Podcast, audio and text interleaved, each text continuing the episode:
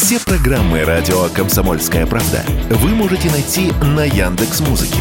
Ищите раздел вашей любимой передачи и подписывайтесь, чтобы не пропустить новый выпуск. Радио КП на Яндекс Музыке. Это удобно, просто и всегда интересно.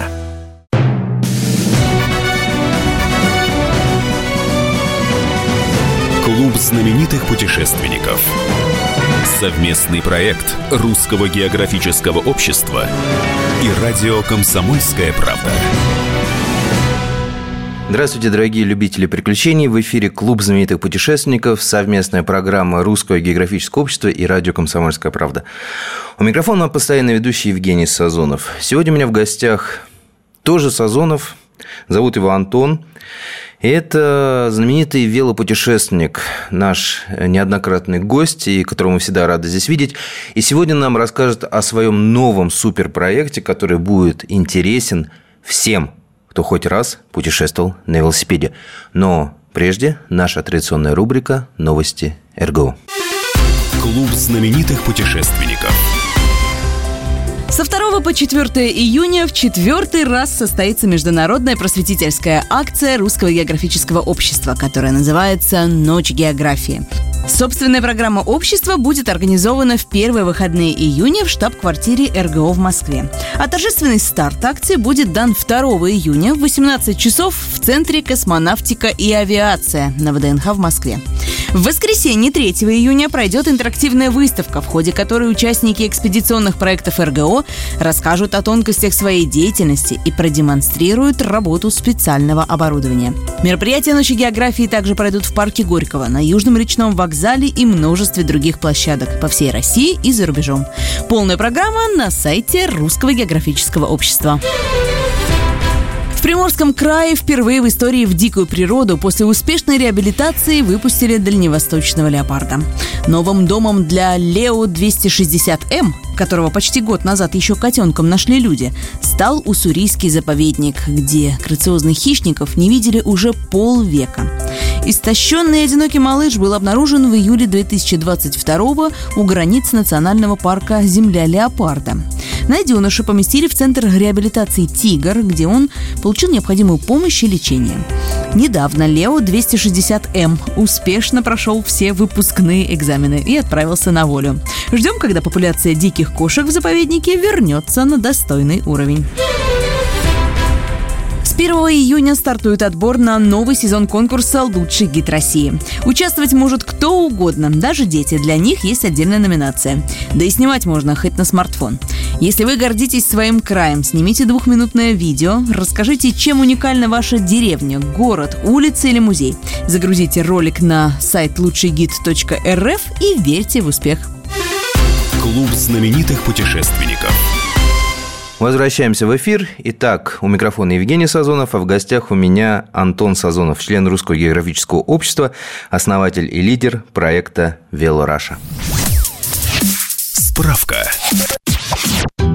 Антон Сазонов, уфимский путешественник, директор автономной некоммерческой организации развития туристических, краеведческих и экологических проектов «Планета», член Русского географического общества, основатель и лидер проекта «Вело Раша». Проехал на велосипеде множество стран. В частности, в 2018-м преодолел на велосипеде расстояние от Уфы до острова Бали, попутно посещая школы в каждой стране и передавая местным школьникам послания от российских детей. Идея прижилась, и в 2019-м проект получил грант президента России, на средства которого был реализован второй этап экспедиции – велопутешествие через всю Европу от Урала до Атлантики. Назывался этот масштабный проект «Велоэкспедиция. Дети мира». Антон, чем занимался в последнее время? О чем думал? Что придумал? Ну, после того, как я доехал на велосипеде до Португалии через 10 европейских стран, мне стало понятно, ну, я своими глазами увидел, как там устроена велоинфраструктура, как там развивается велотуризм, как там работают велосообщества. И, в общем-то, очень быстро, примерно к Лиссабону, я понял, что в России нужно делать то же самое. То есть делать веломаршруты, развивать велотуризм. И, по сути, вот с 2019 года мы активно этим занимаемся. Проект «Дети мира» мы не забываем.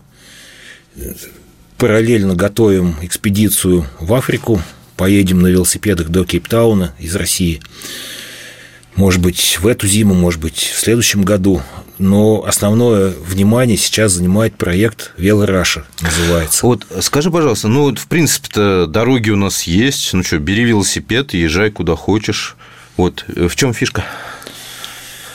Ну, знаете, в чем проблема? То есть вот мы провели изучение нашей целевой аудитории, выяснили, что у нас костяк, ядро – это взрослые люди с высшим образованием, которые ну, с хорошими доходами, которые именно вот осознанно выбирают здоровый образ жизни, велосипед, физкультуру, спорт, активный образ жизни. И когда мы их спросили, как вы проводите свои отпуска, где вы проводите свои отпуска, стало понятно, что, с одной стороны, люди хотели бы делать велопоходы, велопутешествия по своей стране, по России, потому что Россия большая, только европейская часть – это 49 субъектов Российской Федерации.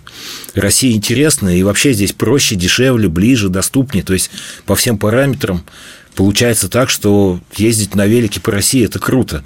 Но проблема заключается в том, что нет информации, нет готовых веломаршрутов, практически ну, ничего не известно вот именно с велосипедной точки зрения о велопутешествиях в России.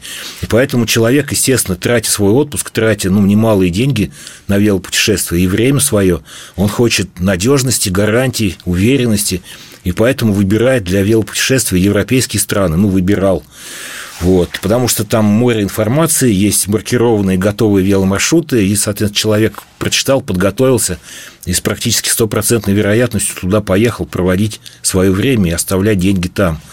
И мы вот этот социальный запрос уловили, вот эту проблему поняли, и наш проект «Велораш», он, по сути, нацелен на то, чтобы решить эту задачу, мы за три года сделали методики, мы за три года пилотно взяли родной свой регион, Республику Башкортостан, сделали там сеть веломаршрутов, издали велопутеводитель тиражом полторы тысячи экземпляров, который по всей стране вот буквально как горячие пирожки разошелся. И мы видим, что буквально вот на следующий год после запуска проекта количество внешних велотуристов в Башкирии, то есть которые приезжают из других регионов, в том числе из Москвы, оно выросло многократно, то есть на сотни, и сейчас мы уже даже их на тысячи отслеживаем. То есть видно, что проект востребован, видно, что проект в тему, особенно сейчас. И мы, конечно, ну, усиленно им занимаемся. У нас готовы веломаршруты по Самарской области, в высокой стадии проработки веломаршруты по Золотому кольцу России. И сейчас вот мы вплотную подошли к тому, чтобы организовать вокруг этой идеи, сплотить вокруг этой идеи региональное велосообщество России и запустить общероссийское движение «Велороссия». Вот я в эти дни в Москве об этом переговоры с партнерами веду. А, скажи, пожалуйста, вот эти вот веломаршруты, там же ничего дополнительного прокладывать не надо, да? Это же просто а, э, ну, составляешь маршруты, куда человек на велосипеде можно поехать. Или же все-таки необходимо, как в Португалии, как за рубежом. Тут, смотрите, тут момент такой есть. Э, на данный момент в России практически ничего нет. Есть хороший прецедент начала строительства веломаршрута «Вело-1», Санкт-Петербург-Москва. А я не слышал. 50 километров между Яхром и Дубной уже готова велодорожка вдоль канала имени Москвы. Но там частные инвестиции, и это такой, ну, хороший, но единичный случай в масштабах Российской Федерации. Дальше получается такая система. Конечно же, в идеале мы должны стремиться, там, как в Европе, да, там Франция, Португалия та же. Ну, в каждой европейской стране есть национальные веломаршруты, и, как правило, эти веломаршруты уже благоустроены. То есть отдельные велодороги, навигация, места отдыха и так далее. А как они выглядят? Просто я никогда в своей жизни не сталкивался. Ну, не, не, я, я видел велодорожки, да, которые по тротуару э, нас оттесняют. А вот как это делается по-нормальному? Ну, смотрите, идеальный вариант – это отдельная велодорога вот где только ездят велосипедисты. Но даже в европейских странах, вот для меня показателен опыт Швейцарии, где страна ну, очевидно, обладает ресурсами и при, и при желании может укатать всю Швейцарию отдельными велодорогами, но они не идут этим путем, они очень прагматично подходят к расходованию своих средств и активно используют автодороги с низким автомобильным трафиком. Ага. Вот, и наше предложение идти, начинать, по крайней мере, идти по этому пути, потому что, ну, это быстрее и дешевле, очевидно, это раз. Второй момент, вот мы по Башкирии сделали 13 веломаршрутов у нас получилось. Понятно, что не все 13 одинаково пользуются спросом. Есть популярные маршруты, есть менее популярные. И получается... Ну, и, наверное, есть легкие и более сложные, да? Ну, легкие, сложные, да, посложнее, попроще тоже есть. Но это мы вот следующим ага. вопросом можем ну, отдельно да. в эту плоскость уйти. Вот. И получается, что сначала мы трассируем веломаршруты, используя автодороги с низким автомобильным трафиком, описываем их, фотографируем, даем техническую информацию, и все это идет в массы, велотуристы начинают ехать. Дальше мы смотрим, какие веломаршруты наиболее востребованы, мы получаем обратную связь, где чуть-чуть правее, где чуть-чуть левее, то есть ловим уже от целевой аудитории информацию, как улучшить маршрут, оптимизировать и так далее. И уже вот после этого, после того, как 2-3 года накатка есть, можно поднимать вопрос, что вот смотрите, там 2-3 года велотуристы ездят, вот этот веломаршрут в республике Башкортостан, к примеру, наиболее популярный, вот его можно уже запроектировать и сделать благоустройство, то есть установить навигацию, места отдыха и так далее. И в этом случае мы избежим ситуации, когда сначала потратили кучу денег, что-то построили, а потом выяснилось, что это, оказывается, надо было там левее проложить, и вообще, может быть, не здесь, и никто это, этим не пользуется, и только критика идет, что деньги потрачены и впустую. Вот чтобы таких моментов не было, нужен такой вот, ну, взвешенный, планомерный подход, который мы исповедуем в нашем проекте. Мы ненадолго прервемся. Напоминаю, что в эфире работает Клуб знаменитых путешественников, совместная программа Русского географического общества и радио «Комсомольская правда». У микрофона Евгений Сазонов, а в гостях у меня Антон Сазонов, член Русского географического общества, основатель и лидер проекта «Велораша».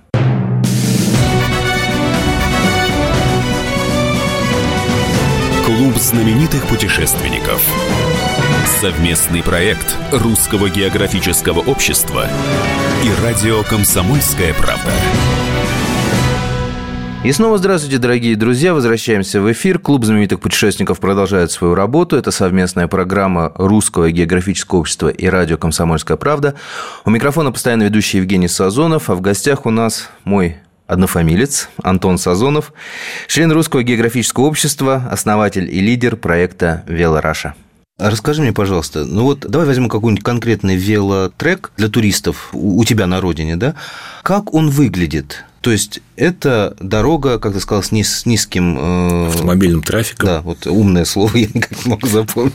Есть маршрут, то есть вот человек поехал, да, вот он едет, и вот вы пишете, да, а вот здесь ты можешь остановиться, отдохнуть, да, а вот здесь хорошее кафе, чтобы покушать. Совершенно да? верно, да.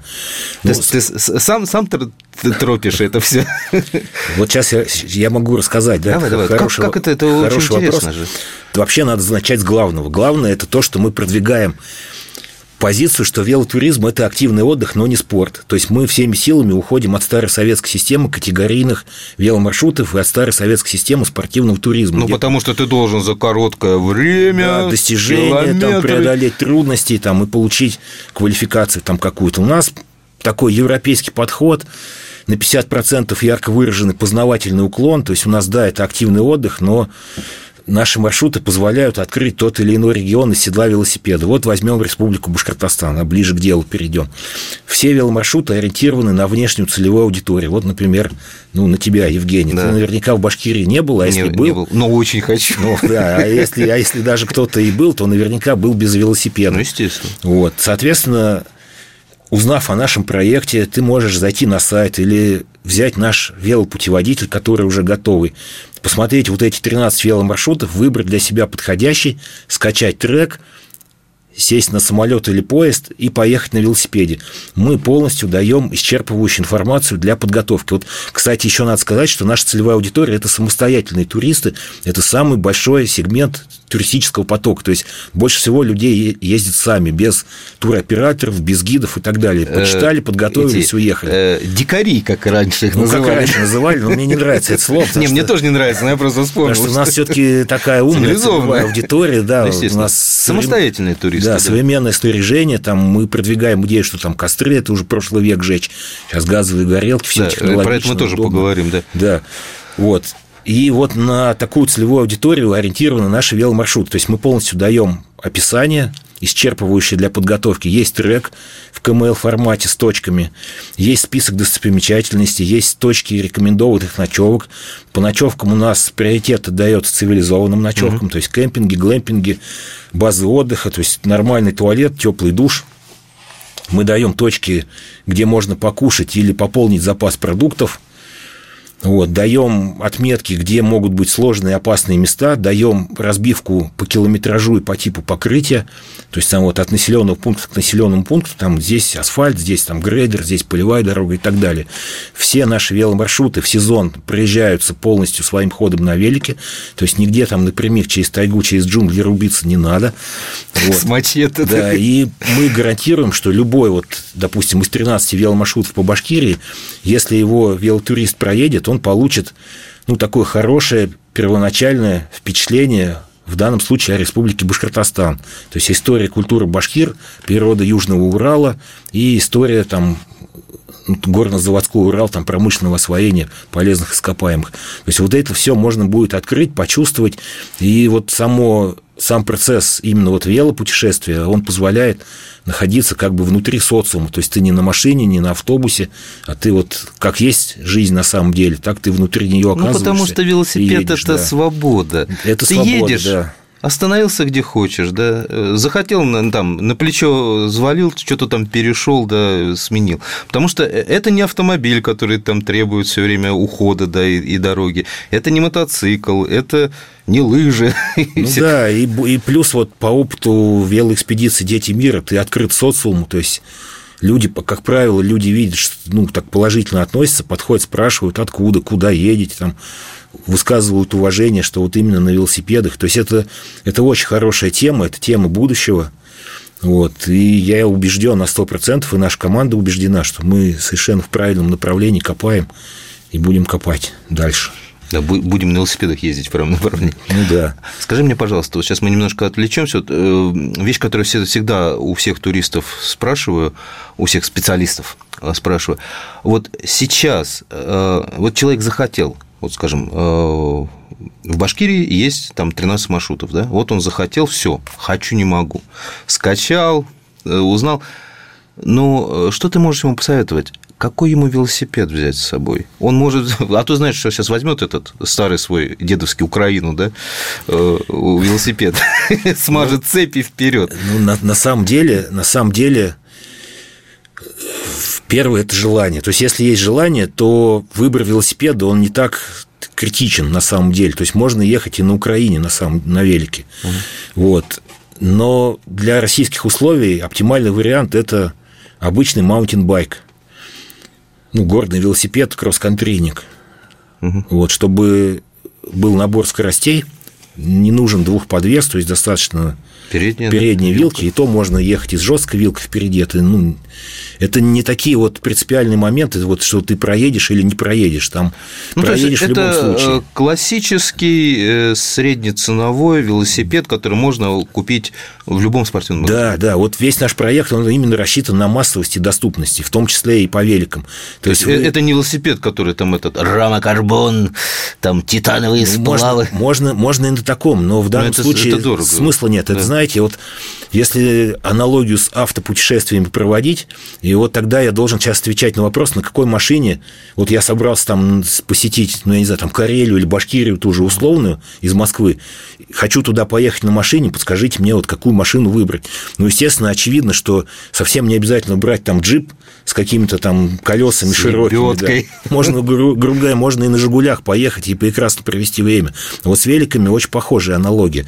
Ну, конечно, лучше взять ну, велосипед понадежнее, но его не надо брать ну, сленгом, если сказать, не надо брать навороченный. Вот простота и надежность, вот два главных момента.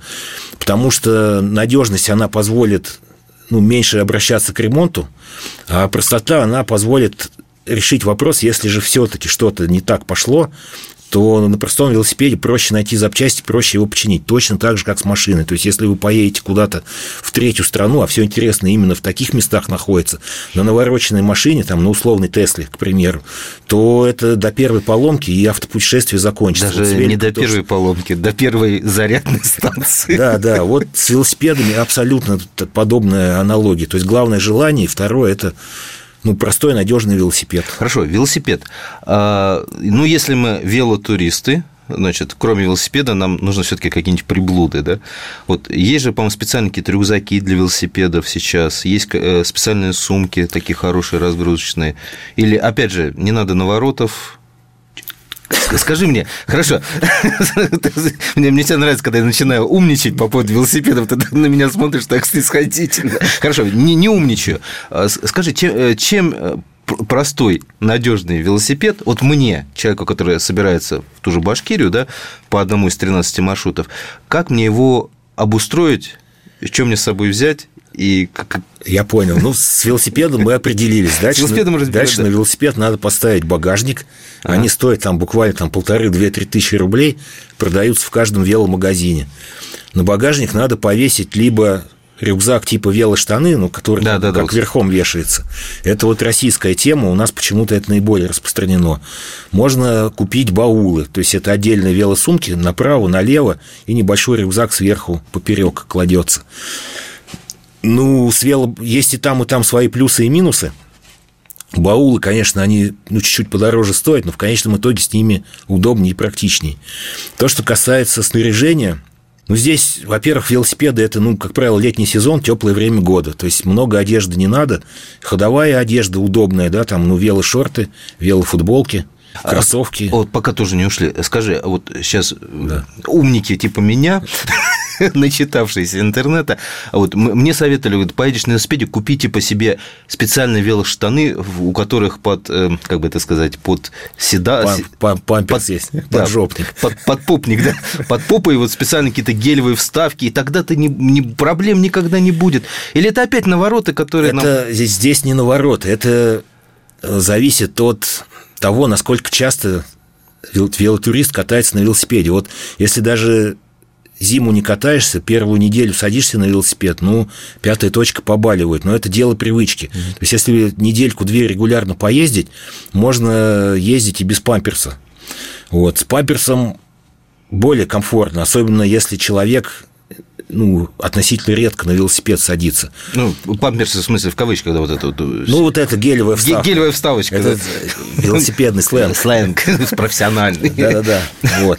С ним будет комфортнее в случае, если, ну, относительно нечасто ты на велосипеде ездишь. Но можно и без него. Там тоже чуть-чуть потерпеть, и все встанет на свои места, все привыкнет. Мы снова ненадолго прервемся. Напоминаю, что вы слушаете Клуб знаменитых путешественников. Э, в гостях у нас Антон Сазонов, член Русского географического общества, основатель и лидер проекта «Вело Раша».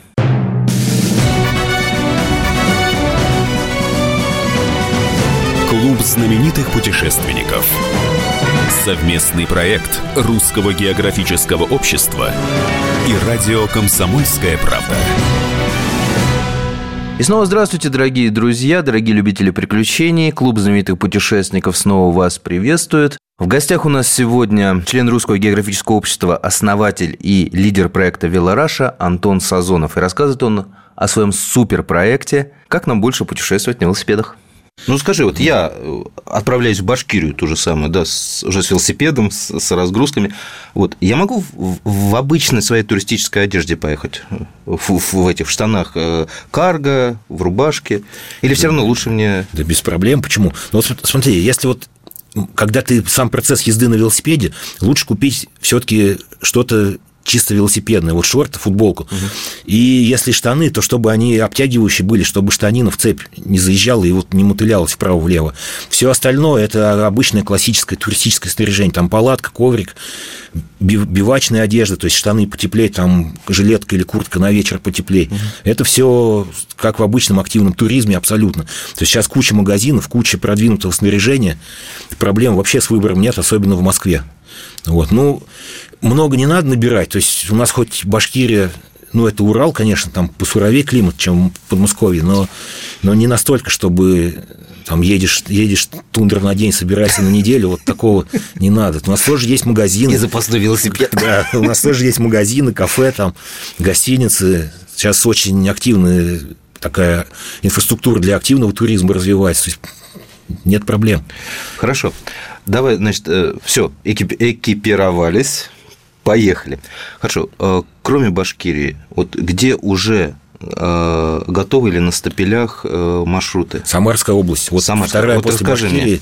Я как раз из Самары-то вернулся сегодня. Вот, вторая после Башкирии у нас была Самарская область. Там если Башкирию мы там родились, всю жизнь живем, и мы ее прекрасно знаем, вот в Самарской области стало понятно, что без участия местных велотуристов, местных активистов – местных велосообществ ну, невозможно сделать продукт, которым там десятки тысяч людей будут пользоваться. Поэтому мы активно с Велотольятти, с Велосамарой работали. Это вообще основа основ нашего проекта, вот эти два велосообщества. И там у нас Самарская область, она втрое меньше, чем Республика Башкортостан. Там получилось четыре главных веломаршрута. И из них вот самый топовый – это по Самарской Луке. То есть вы приезжаете, точка входа – это Самара, угу. аэропорт, ЖД вокзал, узел веток, направлений – узел автомобильных дорог. То есть до Самары доехали, день потратили на Самару, дальше переплыли паром на Самарскую Луку, день по Самарской Луке, Ширяево, музей Репина, Жигулевские горы, гора Стрельная, виды на Волгу совершенно замечательные. Вот. Жигулевские ворота, в конце концов. Дальше mm-hmm. Тольятти, плотина Жигулевской ГЭС. Сам Тольятти достоин посещения один день. У нас по крупным городам мы тоже делаем городские веломаршруты, вот чтобы человек как гость города издалека приехал, вот вы в Самару приедете, очевидно, что день надо потратить, раз человек уже тут, он хочет да. по городу прокатиться. Нога, ногами ты фиг пройдешь, да. машину смысла нет, потому что ну какой идеальный вариант. Да. Сел, кружок нарезал по главным топовым достопримечательностям, переночевал и дальше покатил. И дальше после Тольятти опять там Куйбышевское водохранилище, Жигулевское море, да, третье по площади поверхности на планете Земля. Вот, переплываешь на теплоходе на ту сторону, и там начинает такая правый берег Волги, он высокий, там меловые горы, там степные пейзажи характерные, там утес, там Молодецкий курган, где Стенька Разин, клад закопал, можно его поискать, кстати, никто еще не нашел. Есть вот, шанс. Есть шанс, да. Вот. Ширяева, Волжский утес уже сказал. Вот. И дальше мы следуем на юг. Этот маршрут идет на юг. Там кусок Ульяновской области, э, есть село Верхняя Маза, где последние 10 лет провел Денис Давыдов, герой войны 12 года. Вот, и уходим на север Саратовской области, город Хвалынск. Совершенно замечательный провинциальный городок на Волге. И Хвалынск у нас это родина художника Петрова-Водкина, это купание красного коня, вот самое знаменитое. И там вокруг этого весь туризм заточен. Плюс там национальный парк Хвалынский, плюс там яблочная тема раскручивается. И вот даже то, как вот я рассказываю, что я рассказываю, вот из этого очевидно видно, что велотуризм – это, ну, в нашем случае, в случае велораши, и вот это главный наш принцип – это познавательный уклон. То есть вы, не, вы, да, вы едете на велосипеде, физическая активность, свежий воздух, нагрузки, нормальные такие, хорошие. Правильные нагрузки. И в то же время, да, именно вот правильные, ни, ни много, ни мало такие дружелюбные нагрузки к обычному организму. Ну и велик ты чем еще прекрасен, да? Устал крутить педали, Конечно. Слез, прогулял этого железного коня просто да, рядом. Да, можно в тенечке посидеть, полежать, в кафе заехать, в музей зайти, с местными пообщаться. И вот вторые 50% это как раз познавательный уклон. Вот даже по Самарской Луке, вот все, что я перечислил, вот этот топовый веломаршрут у нас получился. И он как раз подойдет тем, кто ну, или не был никогда в Самарской области, или был, но без велосипеда, и ты вот там полторы, десять дней условно тратишь плюс-минус, и ты на велике прокатился, подзагорел, проветрился, подтянулся и открыл для себя Самарскую область. Вот по такому принципу мы хотим действовать в каждом регионе России, чтобы появились главные веломаршруты, ориентированные на внешних велотуристов, и которые позволят именно вот из седла велосипеда открыть для себя тот или иной субъект Российской Федерации. Нет, на, на самом деле я вот восхищен, что наконец нашелся человек, который начал продвигать эту тему. Спасибо. Вот, потому что ну, это действительно это это очень выгодная тема. И регион, который вот действительно, тот губернатор, э, сейчас же продвигают туризм, внутренний туризм, так, ну-ка, отчет по внутреннему туризму. Значит, мы построили 12 кемпингов, в местах, в которых никто не бывает, потому что человек, который решил их строить, ни разу в походы не ходил. Так бывает сейчас. Вот. Но э, первый губернатор, который действительно вот первый губернатор-велосипедист, который поймет, что можно привлекать к себе людей вот именно на велосипедах, мне кажется, это вот там попрет действительно вот этот внутренний ну, вот туризм. Мы верим в это и чувствуем этот социальный запрос и подход. Но, во-первых, вопрос довольно объемный. То есть вот мы три года, по сути, такую подготовку ведем. У нас бренд зарегистрирован, технология, методика трассировки веломаршрутов отлажена, контакты с региональными велосообществами налажены. Вот. И сейчас мы имеем поддержку агентства стратегических инициатив на mm-hmm. вот это 2023 mm-hmm. год. И вот в рамках этой поддержки я запросил 20 субъектов Российской Федерации контакты и презентации проекта для властей, отвечающих, для чиновников, отвечающих за туризм, и попросил 5 презентаций проекта для крупных коммерческих федеральных компаний, ну, с целью, чтобы, возможно, найти какого-то генерального партнера под это дело. Но вот сейчас мы, основной источник финансирования сейчас это гранты, но я думаю, что либо в конце этого года, либо в следующем году мы все-таки выйдем на те регионы, которые сами по себе уже готовы будут продвигать велосипедную тему и выйдем на договора, то есть на контракты, а не на гранты. Хотя от грантов отказываться тоже не будем. Вот. И получается, что мы сейчас поднимаем вопрос, что давайте делать мастер-планы развития велотуризма в каждом регионе вот, по нашей технологии. То есть мы будем изучать регион, трассировать веломаршруты, будем их обкатывать, будем запускать туда целевую аудиторию и с этой целевой аудиторией работать по обратной связи. На выходе у нас получится в каждом субъекте сетка веломаршрутов. Мы дадим рекомендации по размещению объектов туристической инфраструктуры. Мы дадим рекомендации по размещению объектов благоустройства, то есть навигация, места отдыха, информационные щиты и так далее. То есть такой будет комплексная подготовка именно вот отталкиваясь от целевой аудитории, а не просто так вот давайте вот сделаем и все, а там посмотрим. Угу. И вот этот мастер-план, он по сути станет основой для уже таких именно вот проектных и строительно-монтажных работ по благоустройству этих веломаршрутов на местности. Ты знаешь, здесь почему, почему еще вот очень ценно веломаршруты? Потому что запрос на внутренний туризм сейчас гигантский. Но вот в прошлом году например, были у нас идеи поехать, скажем, в Подмосковье куда-то, там по городам Золотого кольца, там на Селигер, вот, ну, на машинах, да? А машина, значит, это нужно где-то остановиться, там э, отель, да? Мы не нашли в середине лета а вот по тому маршруту, который мы хотели ехать. Свободных мест. Свободных мест вообще нет мало, нашли, нет, пару свободных, но за такие цены. А велосипед-то, я опять же повторяю, палаточку легенькую кинул, говорится, и ну, а, полная, полная автономия. Палатка, да. Мы, во-первых, ну, скажем так, чем дальше от Москвы, тем сложнее найти. У нас ночевки кратно 50 километров. То есть, вот 50 километров – это такой стандартный дневной шаг. Если человек более продвинутый, он 100 может проехать, то есть я, через, через одну. Я проехал как-то 100 за день. Да. я, я вами Но восхищаюсь, пол, полтос, полтос – это обычному, нормальному, здоровому человеку по силам. Вот. И, допустим, если Республику Башкортостан взять, у нас каждые 50 километров ну, сложно найти цивилизованную ночевку, хотя процесс идет.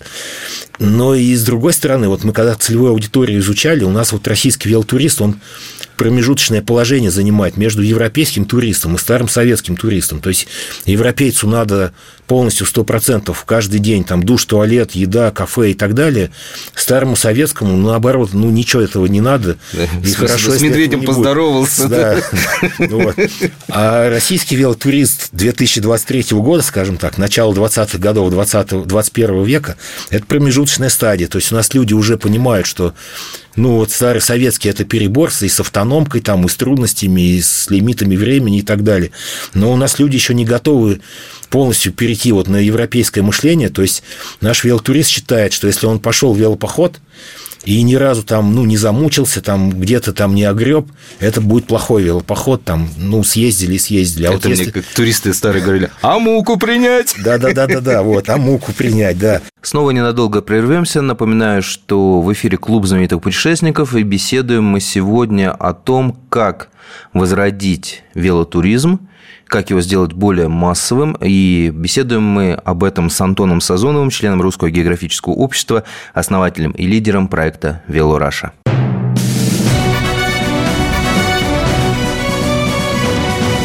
Клуб знаменитых путешественников.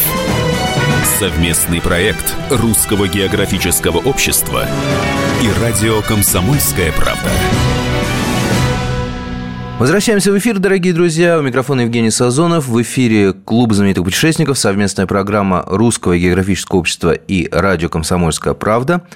В гостях у меня сегодня Антон Сазонов, член Русского географического общества, основатель и лидер проекта «Вело Раша». Мы не братья, мы просто однофамильцы. Меня зовут Евгений Сазонов, я постоянный ведущий.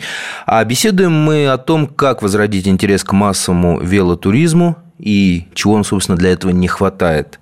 Расскажи мне про Золотое кольцо. Вы тоже исследовали его. Что, что есть ли там уже какие-то подвижки, какие-то маршруты? Тут, тут подвижки есть. Мы в том году львиную долю сезона потратили на изучение Золотого кольца – Тут, знаете, что надо сказать? Вот по достопримечательностям их глобально можно на две части поделить, природные и культурные.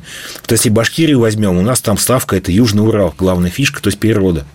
Вот Золотое кольцо здесь наоборот, ставка на культурные достопримечательности, потому что это историческое сердце России. Из природы здесь ну, леса, болота, и не так прикольно на самом деле, ну, без обид, я просто объективно стараюсь мыслить. С другой стороны, вот в историческом плане э, ну, офигенные места так по-хорошему сказать на сленге. Например, вот, Ростово-Суздальский тракт – это старейшая дорога России, то есть старейшие города по тысяче лет. Как только города появились, между ними сразу организовалось движение. Вот, и эти места, эти тропинки, дороги, они в том или ином виде сохранились. Где-то это укатано трассы в асфальт, ну, допустим, тот же Ростово-Суздальский тракт, он в большей своей части, ну, это полевые такие вот лесные дороги через поляны, где когда-то деревни были довольно крупные. Вот. И вот в этом плане мы копаем. То есть мы стараемся трассировать веломаршруты, чтобы они затрагивали какие-то вот такие исторические пути, цепляли крупные важные достопримечательности, ну и по возможности стараемся, чтобы они тяготели к водоемам, потому что ехать вдоль реки ну, это всегда прикольно летом на велике. Там покупаться можно, позагорать можно, и заночевать на берегу. Это куда приятнее, чем где-то в лесу там, или еще что-то такое. Ну вот Ростово-Суздальский тракт, потом с Ярославля на Суздаль тоже старейшая дорога, там через Гаврилов ям и так далее. Вот. Там Шуйск, северо-восток, там центр, это получается Суздаль, объективно, вот такое. И точка притяжения, и город значимый, оттуда удобно везде ездить. Вот на северо-восток от Суздаля это Шуйское княжество, там даже не столько Иваново, сколько вот Шуя, и далее там на Палях заманчиво ехать. Вот. Если взять юго-восток, то это Муромское княжество, Судогда и на Муром. Вот, то есть это каждые там 10 километров это супер исторические места для вот в нашем российском понимании. И здесь еще знаете, какой момент есть? Вот да, мы сейчас полностью там 99% ориентируемся и заточены на внутренних российских велотуристов, но по мере развития проектов, по мере развития вот сети готовых веломаршрутов, этот проект будет иметь огромнейший экспортный потенциал, потому что ну, туристы из зарубежных стран, они, скажем так, ну ту же условную Европу, они давным-давно вдоль и поперек изъездили. изъездили. То есть там ничего принципиально нового нет, все ясно, понятно, как в парке. А такие страны, как Россия, здесь все самое вкусное, интересное находится. А велотуристы это все-таки такие люди, которые, ну, немножко как бы такой с задором путешественников, первооткрывателей, скажем так, потому что на велике, там, своими силами.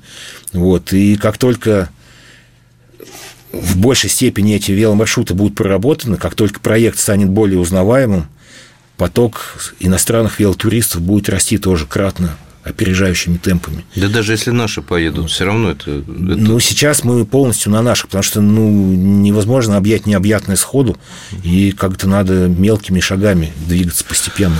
Хорошо. А, понятно, по России планов громадье, и здесь всецело поможем, чем сможем, потому что ну, это безумно интересно. Как говорится, я, я сам велосипедист, да? Я, я сам отец, да? Мы, кстати, мы, кстати, там где-нибудь там в августе, в сентябре, в сентябре даже, наверное, оптимальнее будет, можем какую-нибудь там экспедицию там придумать, взять там тебя, например, еще, может, пару человек с комсомолки, и здесь по Золотому кольцу ну, давай подумаем. Там, на выходные это, это там очень... 2-3 дня проехать, чтобы ну, у нас есть такая практика с журналистами ездить, вот как бы товар лицом показать, то есть как это вот выглядит, чтобы вы прочувствовали и написали это. Да-да-да.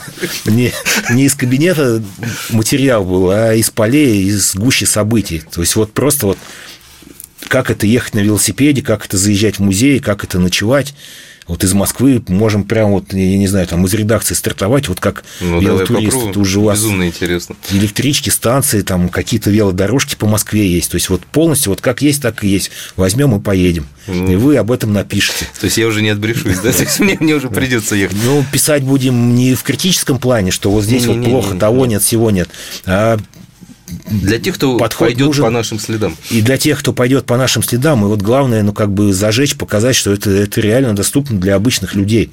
Скажи мне, я слышал, ты, кроме э, вот этих велодорожек в России, да, вел, веломаршрутов, у тебя есть какая-то идея мотануть в Африку? Ну, это, эта идея, она у меня зреет постоянно в голове. То есть велораш, получается, это как бы уже больше, больше основной вид деятельности, а Африка это больше уже будет как хобби. Эта идея доехать на велосипеде до Кейптауна, она, наверное, скорее всего, продолжит тему велоэкспедиции «Дети мира», то, что вот мы делали со школьными письмами. Африканский континент колоритный, экзотичный. Там тоже будет интересно посмотреть, какие школы, какие дети, там довольно разные страны. И вот сейчас я в такой активной стадии продумывания маршрута. Из последних позитивных международных новостей, это то, что в контексте туризма, это то, что Саудовская Аравия стала давать туристические визы. То есть это была одна из самых сложно доступных для посещения стран. Хорошая новость туристическая, то, что в Ираке более-менее спокойная обстановка, и туда тоже можно ехать. Багдад сейчас можно на машине ехать, не надо дополнительных сложных страховок, ничего. Вот иракская виза в Москве сел и поехал, а иракский Курдистан в Эрбиль, север Ирака, даже без визы можно доехать. Просто из Москвы. Вот сесть отсюда, там из центра и уехать. Через три дня ты будешь в Ираке. И поэтому вот сейчас даже заманчивее выглядит веломаршрут там не, не Каир, Кейптаун, а начать прямо в России, проехать через Грузию, через Армению.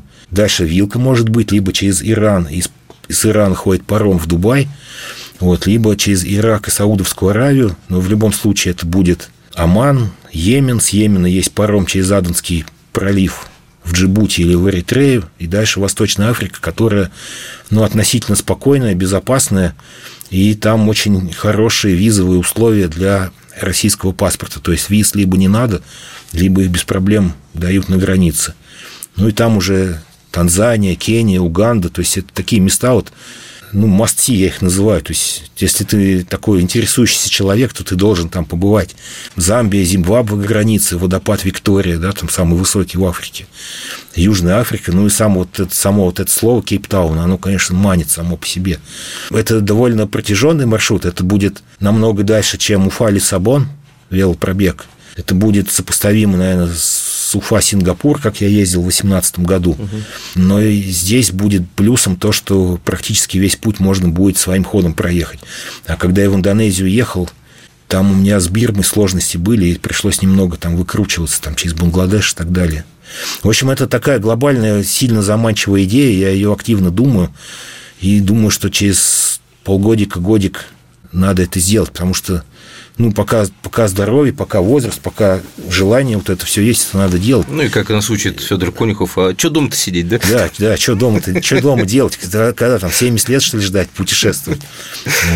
Да и вообще я считаю, что главное в жизни – это ну, понять, что тебе приносит ну, счастье, удовлетворение такое, и вот по возможности максимально этим заниматься.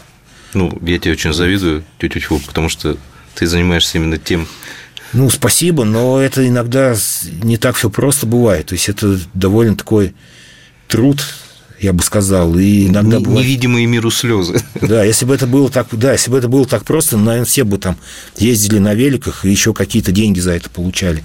То есть ну, здесь надо где-то терпение нужно, где- где-то выдержка, где-то мозгами надо сильно думать. Я бы не сказал, но это очень увлекательный путь на самом деле. Наша программа, к сожалению, подошла к концу. Напоминаю, что в эфире для вас работал Евгений Сазонов, постоянно ведущий программы «Клуб знаменитых путешественников». Это совместный проект Русского географического общества и радио «Комсомольская правда». В гостях у меня был мой однофамилец, член Русского географического общества, основатель и лидер проекта «Велораша» Антон Сазонов. Что остается пожелать? Путешествуйте, путешествуйте на велосипедах, познавайте прекрасную природу России. И, конечно же, не забывайте изучать географию, царицу наук. Встретимся через неделю ровно. Пока-пока. Я буду буду гнать велосипед В глухих лугах его остановлю Нарву цветов и подарю букет Той девушке, которую люблю Нарву цветов и подарю букет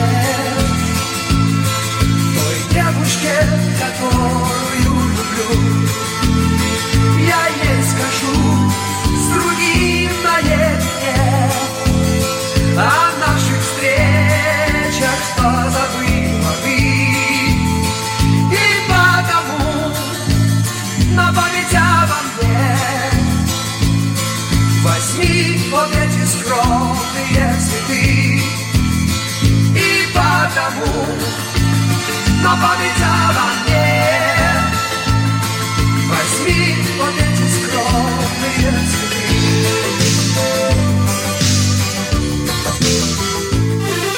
Клуб знаменитых путешественников.